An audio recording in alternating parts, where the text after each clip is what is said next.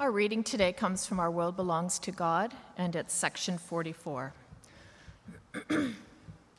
Life is a gift from God's hand, who created all things. Receiving this gift thankfully, with reverence for the Creator, we protest and resist all that harms, abuses, or diminishes the gift of life, whether by abortion, pollution, gluttony, addiction, or foolish risks. Because it is a sacred trust, we treat all life with awe and respect, especially when it is most vulnerable, whether growing in the womb, touched by dis- disability or disease, or drawing a last breath.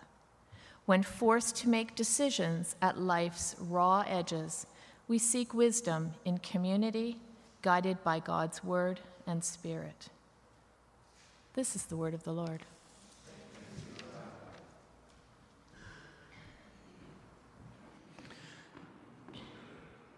We are in the second week of looking at uh, Our World Belongs to God, which is a, a contemporary uh, testimony that has been written uh, and rewritten now uh, as it tries to articulate what does it mean to live and be God's people in this day and age? How do we how do we live faithfully as the people of God here and now? And this uh, part that we're looking at between last week, this week, and next week is, is towards the end of that testimony. And, and what it's talking about is the mission of God's people. How are we to live as God's people in response to God's grace to us in Jesus Christ? And how do we live as God's people, as a people uh, among whom the Holy Spirit dwells?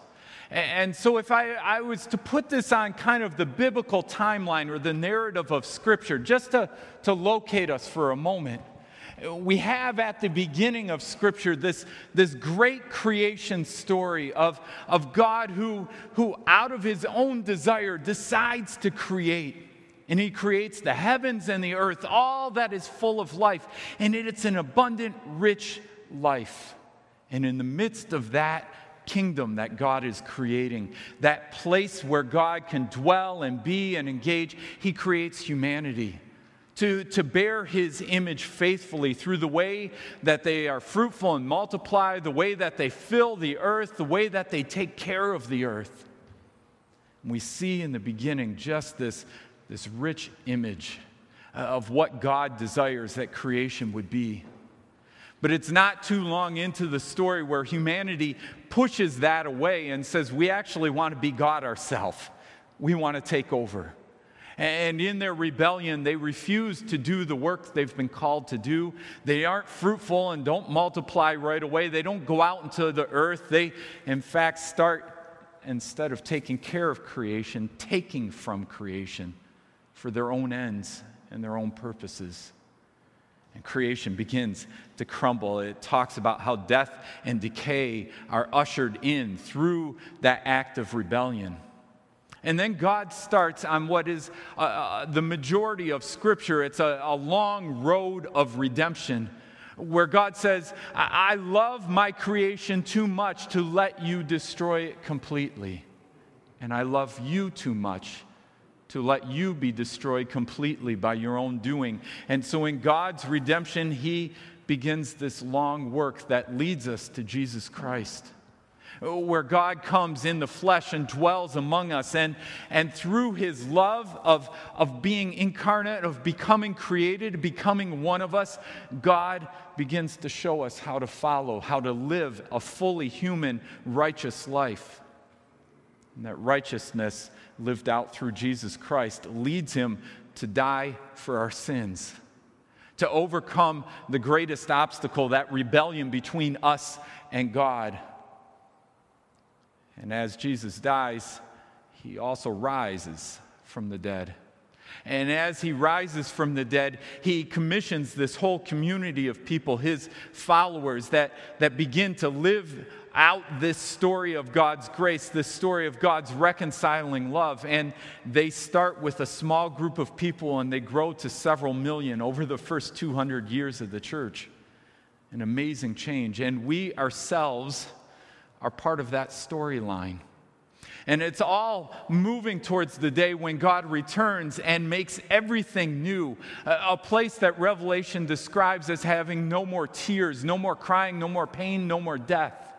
Where there's a fullness of life, where even the nations of the earth, which now seem in so much competition with each other, come together and bring their resources together in the kingdom of God where creation itself overflows with life, so that the tree of life in the center of that new city, of the center of God's kingdom, that tree of life is producing a crop 12 times a year. And the leaves of that tree become a healing balm for the nations. It's an amazing picture of a, a flourishing world, a life full and robust, still with culture and, and all of that, but the sin and the brokenness taken away. And the question for us is how do we live in this space between Christ's death and resurrection and the launching of his kingdom, the, the coming of the Spirit, and that new creation when God makes everything new? How do we live out our calling in this space? Last week we talked about how we're sent. This week we're going to talk about how the character of that sending. What is it we're to be doing in this space? And we're not talking so much about occupation. What job are we going to have? We're talking much more about what are the priorities? What are the things that we, as God's people, in this time between Christ's death and resurrection and the, and the new heaven and new earth, what are we to set ourselves about doing? There's four things for us to pay attention to in what Deanie read for us this morning. The first is this life is a gift from God's hand who created all things. If you would for a moment, just put your hands out, just in front of you. I know movement in the church pew. Some of us got pinched for that as kids. And, and so we have an aversion to doing any movement in our worship services. It's okay to move our bodies, all right? It's okay to move around. So, hands out in front. And just for a moment, pretend someone is setting something in it a, a gift, a present that's being set in your hands. If you need to imagine a birthday or Christmas and it's a big present that you're so excited for, go ahead. Go ahead. Imagine that. This is life. God is giving the gift of life. And he's putting it in our hands and he's saying, I'm trusting you with this treasure. I want you to have it. I want you to delight in it. Go ahead, open it up. So often I think we come to Christianity and we come to this understanding of God, an image of God, that God is somber and solemn and that there's no fun in being a Christian. And yet, here, what we hear is God is the gift giver giving us a gift that He's intending for us to unwrap, to delight in, to explore, to wonder in, to celebrate. If you read the Genesis account very, very closely at the beginning, not only do you get that command, be fruitful and multiply, go into the earth, fill the earth and subdue it, or, or take care of it, cultivate it, nurture it, but you get right after that a gift.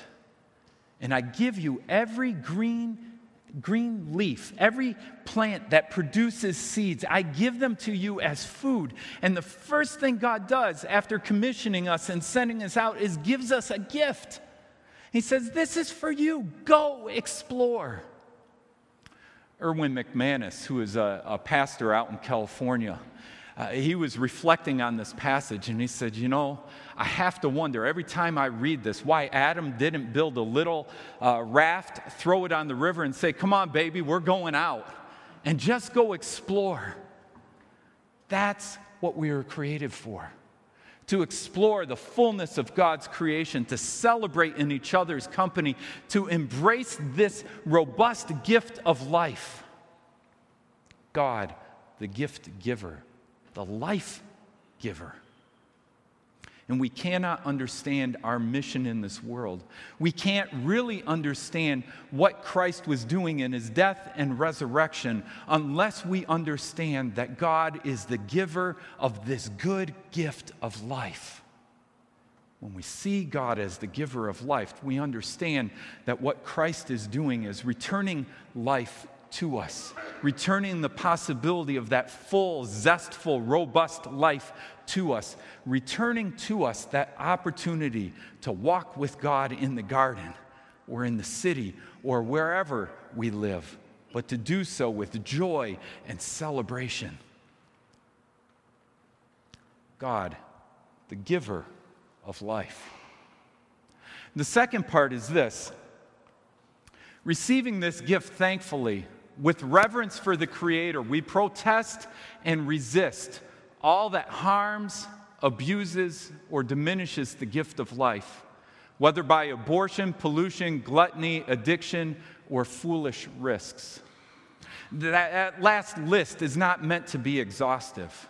If you read the other statements in Our World Belongs to God that come right after this, there's a whole bunch of other things that it outlines as abuse as well. Talks about greed, it talks about pornography and misuse of sexuality. It talks about workaholism and the way we can seek our identity in our work. It finds all sorts of things to name. So this is this list is meant to give us a beginning place, not an ending place a beginning place in the things that threaten life, the things that diminish life in this world. And part of what we are called to do in receiving this gift thankfully is to be like little kids who, are protective of their Christmas toy. Now, I don't mean in a selfish way, but I mean in a way that those kids don't want that toy broken by a younger sibling right away, right?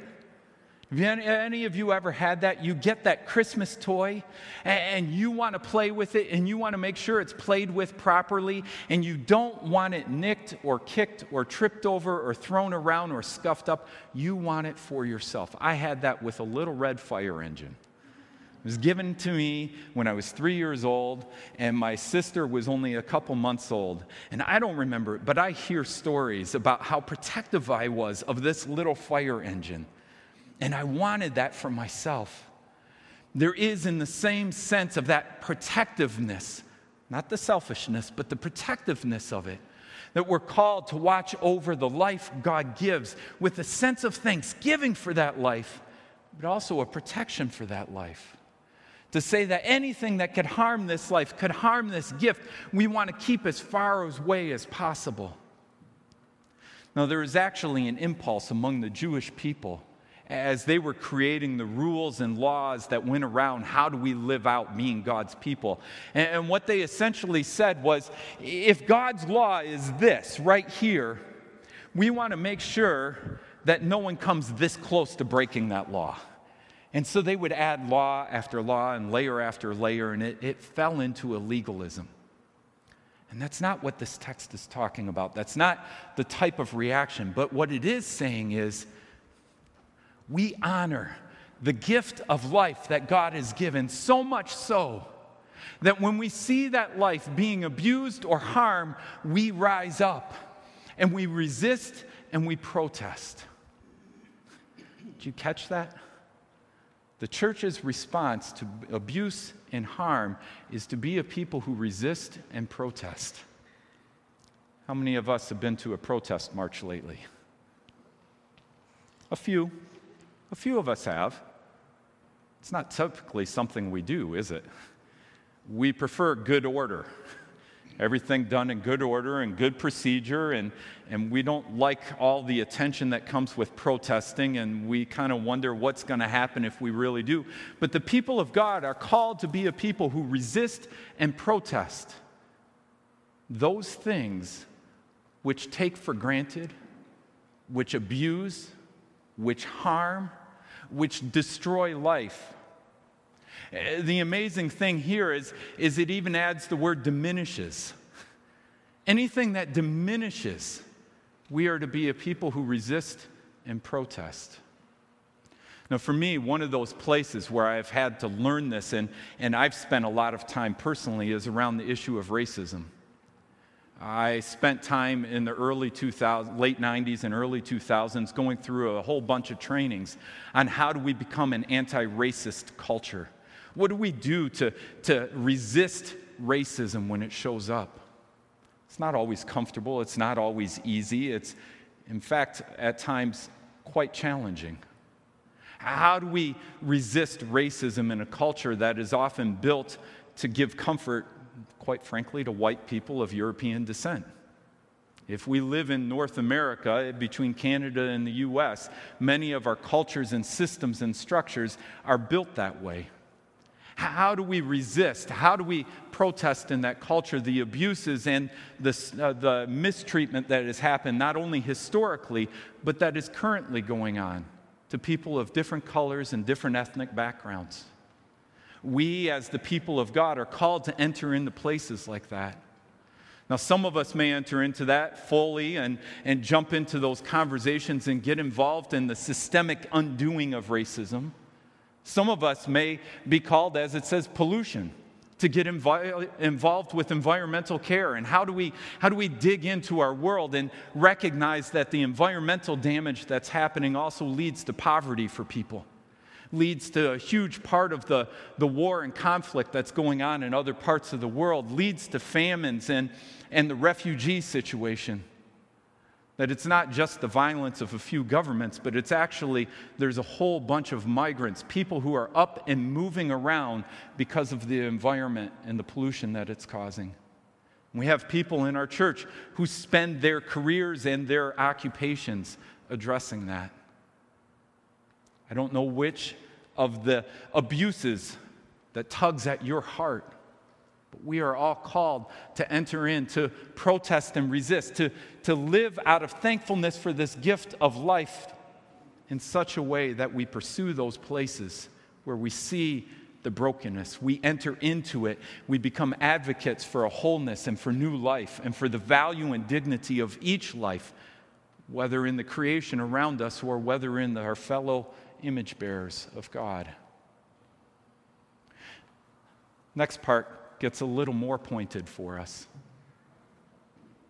Because it is a sacred trust, we treat all life with awe and respect, especially when it is most vulnerable, whether growing in the womb, touched by disability or disease, or drawing a last breath. I was reading in a couple commentaries this week, and some of them pointed to John Calvin. And John Calvin, for those of you who don't know, was a, a reformer back in the 1500s who greatly influenced a lot of the reform thinking that shapes our church. And John Calvin, as he's writing uh, a commentary on the book of Exodus, actually talks about abortion already in the 16th century. And it shocked me because I thought this was much more of a contemporary issue.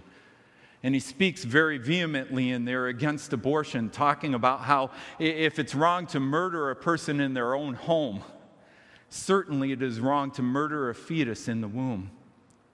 And God, and Calvin starts speaking this, this life for us. What does it mean to be a people who enter into the struggle of life and the vulnerability in those places of vulnerability? How do we walk in and protect people who are caught up in the brokenness of life? How do we enter into the places where people are most vulnerable? Quite honestly, our culture teaches us to run away from suffering. Our culture teaches us to run away from vulnerability. It teaches us to, to put vulnerable people or people who make us feel uncomfortable in the homes and move them away from us, out of sight, out of mind so don't, we don't have to see their poverty of spirit. We don't have to see any of their physical disabilities or intellectual or cognitive disabilities. It, it teaches us to move people who aren't like us and don't have life together away out of sight. And instead, we as God's people are called to enter in to their suffering, to join them where they are at, to embrace them in the midst of their struggle one of the ministries of this church that I am most thankful we have here is our friendship ministry. I think it is core to living this out that we as a people of God enter into and alongside others whose physical and cognitive abilities are not quite what we would call normal. And we walk alongside them and we discover God's grace and the fullness of life that they have that we might not have imagined. And in doing so, we begin to see that they bear God's image fully, even as we do. But this pushes us not just to think about ministries like that, but it starts to ask the question in giving these three examples of vulnerable places in life, of, of the womb, of those caught up with diseases and disabilities, and, and with those who are towards the end of life. It prompts us to start thinking who else around me is vulnerable? Who's vulnerable because of, of poverty? Who's vulnerable because of lack of education? Who's vulnerable because of lack of health care? Who are the vulnerable ones around us? And how do we walk alongside them? How do we become a community of people who sees the vulnerable and enters into their struggle? If you look at the historians who study the early church and the rapid growth of the early church, you begin to hear stories about how, how disease entered into a city and all the healthy people left. And, they would move out of the city, and it was the Christians who walked into those cities and those towns and began serving and ministering to the people who were dying and often at great risk to themselves, that they themselves would contract the disease and end up dying but they went into those places. And part of the reason the true church grew so rapidly is because the people of God became known for loving those whom everybody else had abandoned. What if that was our reputation today? What if we had the reputation not just of making big political statements, but more importantly, of making big life statements? That we are going to be a people who have room for and welcome those who everybody else wants to discard. That we as a people become those type of people who enter into the sickness and suffering and diseases and brokenness that others are experiencing because we know that God is with them. Because we know that God is the giver of life. Because we know that God is at work making all things new. What if we become that type of people? That's what we're called towards. Notice it's not an occupation. It's a characteristic of the way we live and of whom we're willing to associate with. To be the people who associate with those no one else wants to. That's our calling. And then a word of compassion.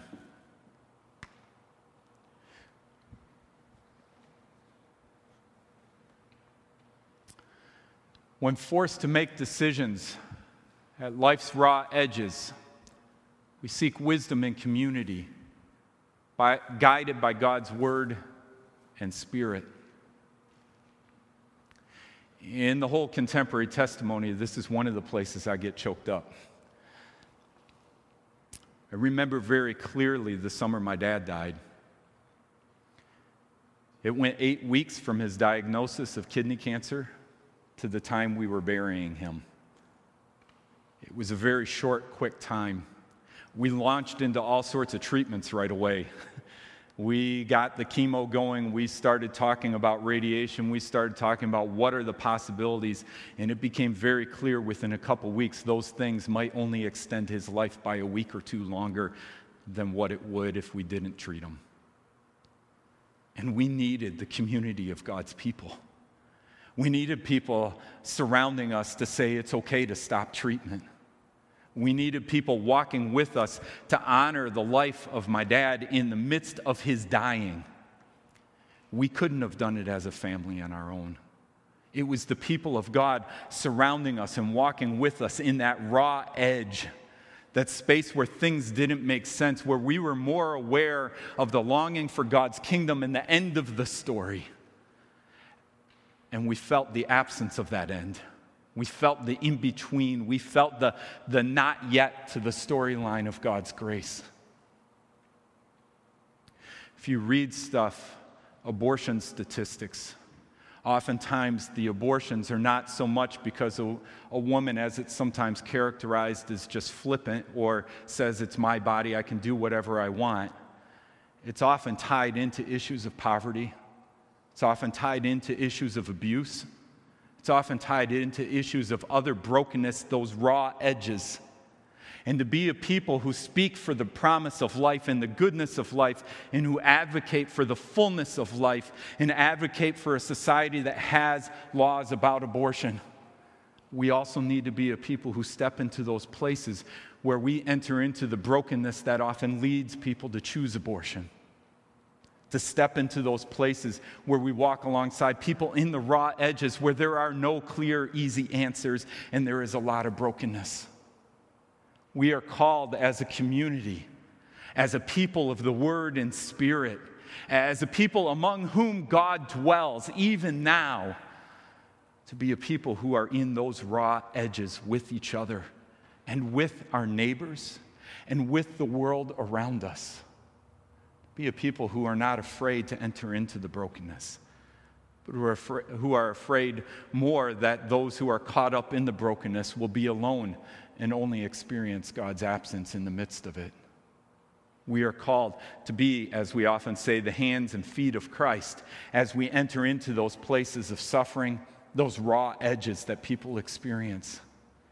And if we remember that, that saying well, the hands and feet of Christ, we will also remember that it was his hands and his feet that were pierced, that suffered on our behalf.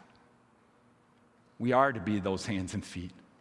We are to be the people of God who enter into the suffering of the world because we value and treasure the gift of life so much that we cannot stand to see it broken. Let's pray.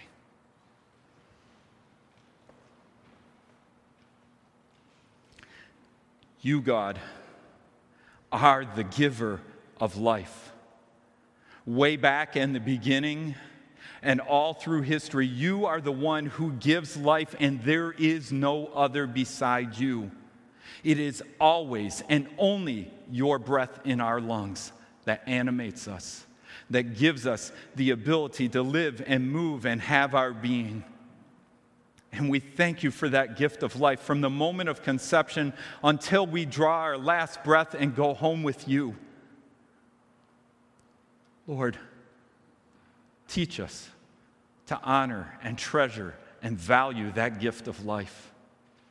And give us the courage to stand up for, and the zeal to stand up for life wherever you have caused it to grow. Whether in the breadth of your beautiful creation or in the image of each person we encounter. May we see your beauty, your majesty, your goodness in each face. Help us to overcome our fears and our anxieties, that we might love one another deeply, because each person bears your image.